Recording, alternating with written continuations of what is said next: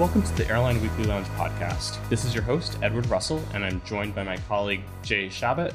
And this week we discuss SAS's bankruptcy and the new Star Alliance Deutsche Bahn intermodal partnership. Thank you and enjoy the podcast. Hey Jay, how are you doing today? Hello Ned, how are you? Doing well, doing well. It's a it's a, another wild world in the in in the universe of aviation you know, coming off of the July 4th holiday, we uh, in the US, we had the another airline bankruptcy, uh, this time out of Europe. SAS, Scandinavian Airlines, filed for Chapter 11 early on July 5th. Yeah, SAS, uh, based based in Sweden, and uh, they uh, did file um, right after their pilots said they would go out on strike, which adds another uh, layer of misery to Europe's air travel uh, woes this summer. Absolutely. Yeah, we'll we'll put that aside aside for a minute and just talk about SAS. So yeah, SAS they actually um, when they when they reported their earnings back in May, I think it was, uh, they um, they actually s- even suggested that they might have to take this course to uh, to enact the restructuring steps that they needed. That they may may in fact have to file for bankruptcy.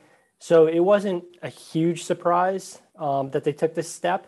Now it's interesting that SAS has been for, you know, I always like to, the image I have of SAS um, is, you know, someone in a, in a, in a boat and the boat is taking on water and to prevent, uh, to, to just, just prevent um, the boat from sinking, the, the person in the boat is just constantly having to shovel out water in a bucket. And it's almost, uh, it, it, every time you look at SAS, no matter, you know, what year it is or what quarter it is, they're always just shoveling out costs. They're trying to cut costs, cut costs, cut costs, always just trying to stay stay above water, keep from sinking.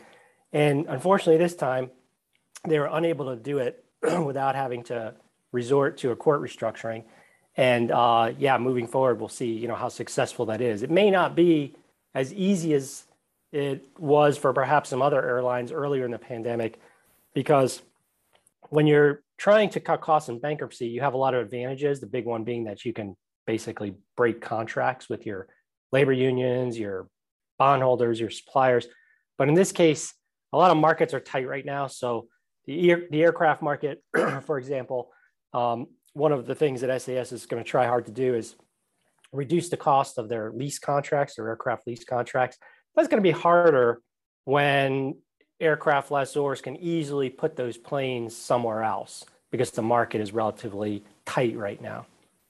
Absolutely. And and you bring up a very good point. So I was reading SAS's uh, day one motions that are filed with the court.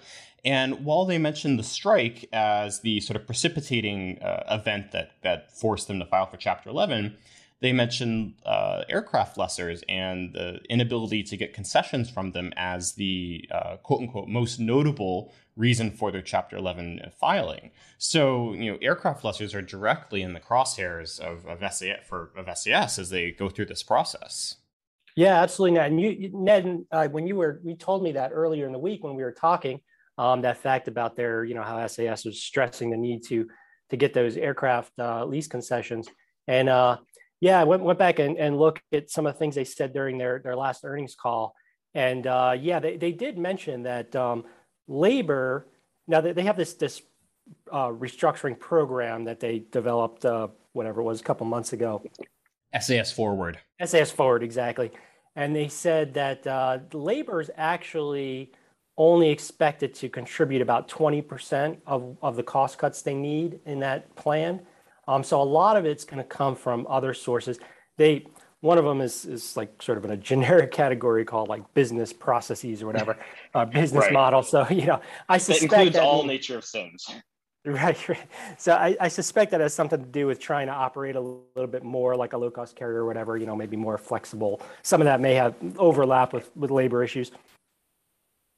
You know, more flexible work rules, whatever, to to, to shape the scheduling more dynamically, whatever. But uh, but yeah, a lot of it is going to be uh, coming down to getting the aircraft uh, costs down through renegotiation um, with lessors. Absolutely. Now, it is going to be interesting how they do it because, like you said, the demand is very high for a lot of the aircraft in, in SAS's fleet, and they have about 100 aircraft uh, at the time of their filing. You, you brought up the uh, the call they had in May, their earnings call, and one of the things that I remember jumped out to me during that call was uh, CEO Anko van der Werff repeatedly said they wanted to simplify their fleet and uh, he pointed to wide bodies as a potential area for that. And, and so SAS has a fleet of A330s and A350s. So a logical step could be for them to to drop the A330s because. I mean, we all know they're also pushing for for you know efficiencies and carbon savings. So it would make more sense to keep the th- the 350s and the 330s. But you know, I've been checking the filings so far this week, and we're recording on July 7th, and they haven't actually rejected any leases yet. So those could still be coming.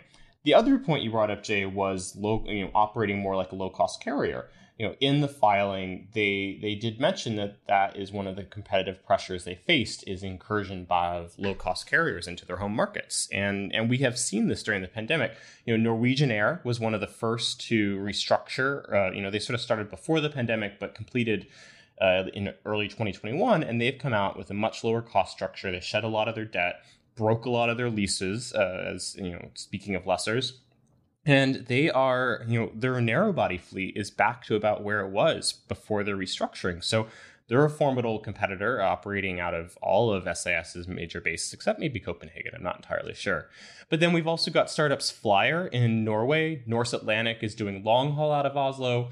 Eurowings and Ryanair set up bases at Sweden Arlanda during the during the pandemic, and then Finnair started flying long haul out of Stockholm. So uh, it's you know there's a lot of competition and operate you know especially low costs, and and that's going to be a de- very serious concern for SAS going forward, Chapter 11 or not.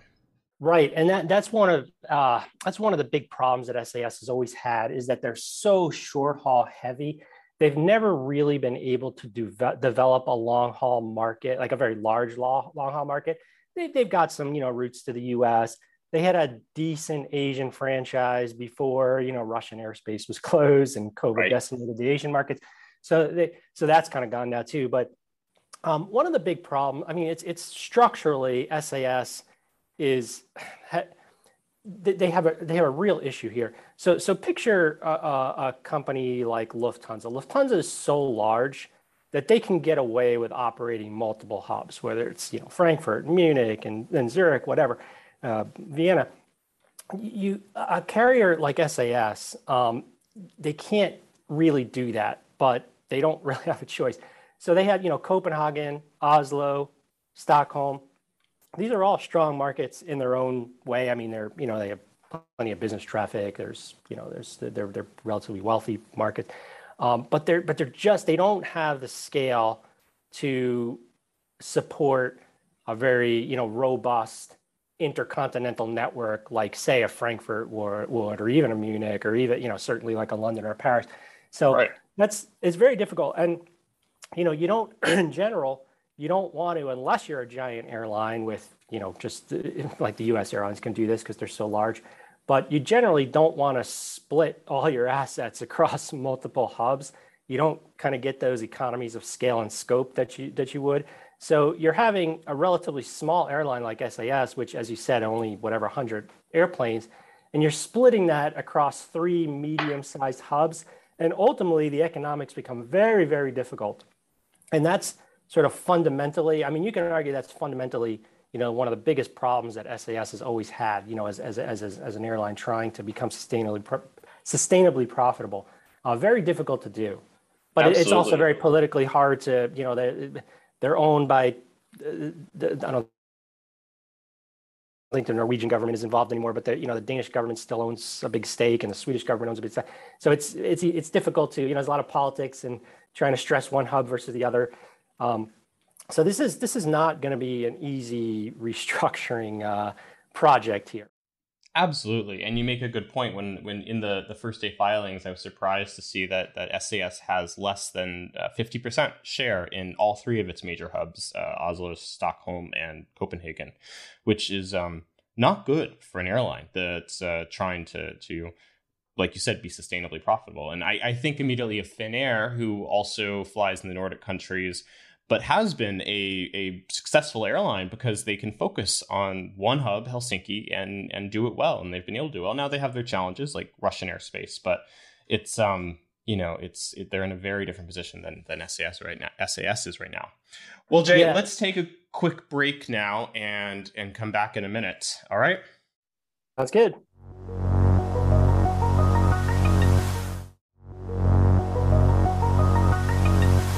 And we're back. Jay, uh, it's uh, you know as we've been we've been talking about SAS's bankruptcy and some of the changes that are coming to, to Northern Europe. You know there is another there was another deal this week out of Europe that could change some travel patterns, and that was Star Alliance announced that Deutsche Bahn, the German railway operator, is their first intermodal partner. Uh, that will be joining the alliance, and and this is a big deal because Star Alliance is fundamentally an airline, a, grouping of airlines partnership. You know, twenty six airlines around the world, and they're adding a rail partner, which is a first. Uh, just hasn't been done before. Yeah, there hasn't been much uh, intermodal uh, cooperation um, involving airlines over the years. You've always, you know, periodically have seen, you know, deals here and there. This airline has a code share with with this railway, but uh, we'll see if this, you know, amounts to anything more meaningful. Absolutely, you know, and they're building on arguably the most successful uh, air rail partnership, as as I, I like to call them, uh, and that is between Lufthansa and Deutsche Bahn, and that's that's a program that's been going on since the the mid '80s. And I did some research a few months ago. Uh, you know, they Lufthansa first partnered with Deutsche Bahn to replace flights between Frankfurt and Dusseldorf when they needed more uh, slots in Frankfurt to to operate more flights.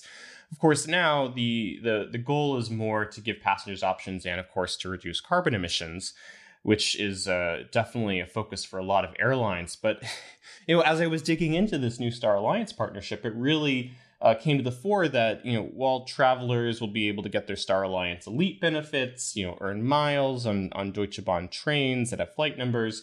Um, Star isn't actually, you know, they're not really doing anything that's going to push travelers onto trains or potentially replace flights. And and I, I asked them directly about that, and and their response was, you know, they're not in the business to make the decision for passengers whether they want to fly or take the train.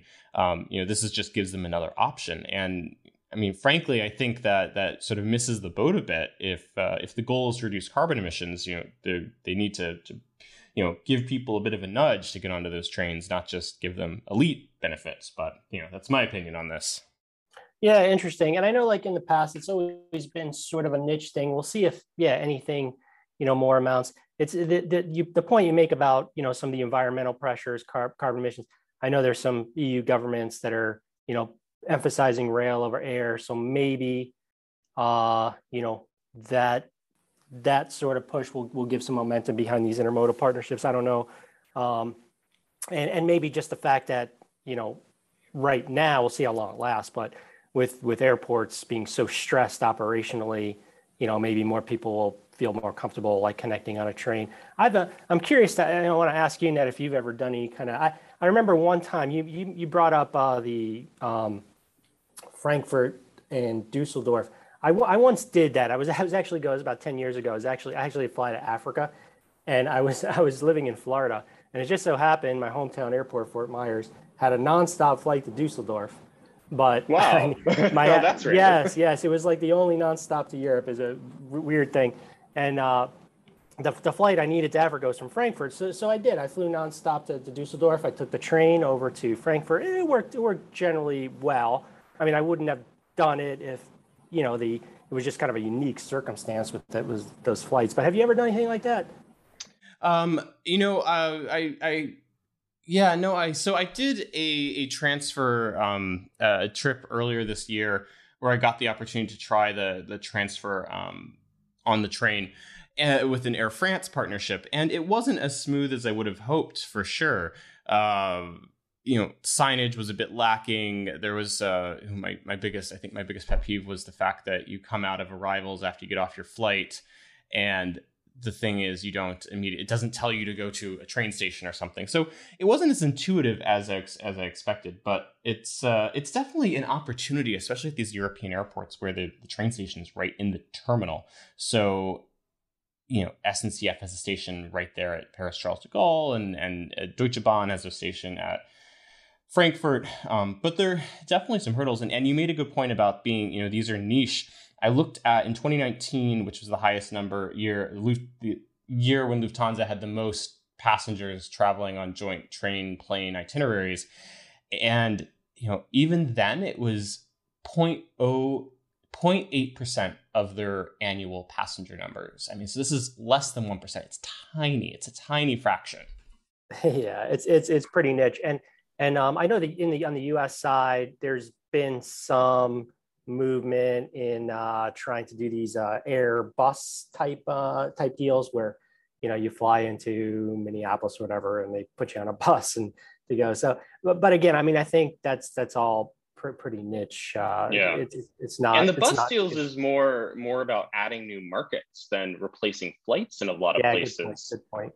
So it's um yeah, so it, it's interesting. So it's it's yeah, I'm very curious how the Star Alliance partnership plays out and whether it will amount to you know serious carbon emission savings or if it's just sort of another you know like they like to say greenwashing you know another sort of marketing ploy to you know it's it looks good but not many people really use it right or it may just be you know one uh, more way in which a star alliance can reward its customers you know okay we're, we're the better alliance than oneworld and star because or then sky SkyTeam because we offer this benefit and that's and there's, there's something to be said for that i mean uh-huh. just being able to offer that benefit is probably going to encourage a few more people to take the train, and fundamentally that is good.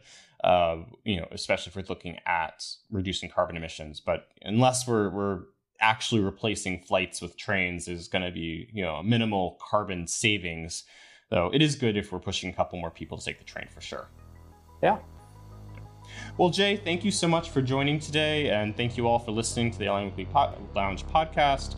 If you want to reach Jay, you can uh, email him at js at skift.com. If you want to reach myself, Edward, please email er at skift.com. Thank you again for joining us, and have a good week.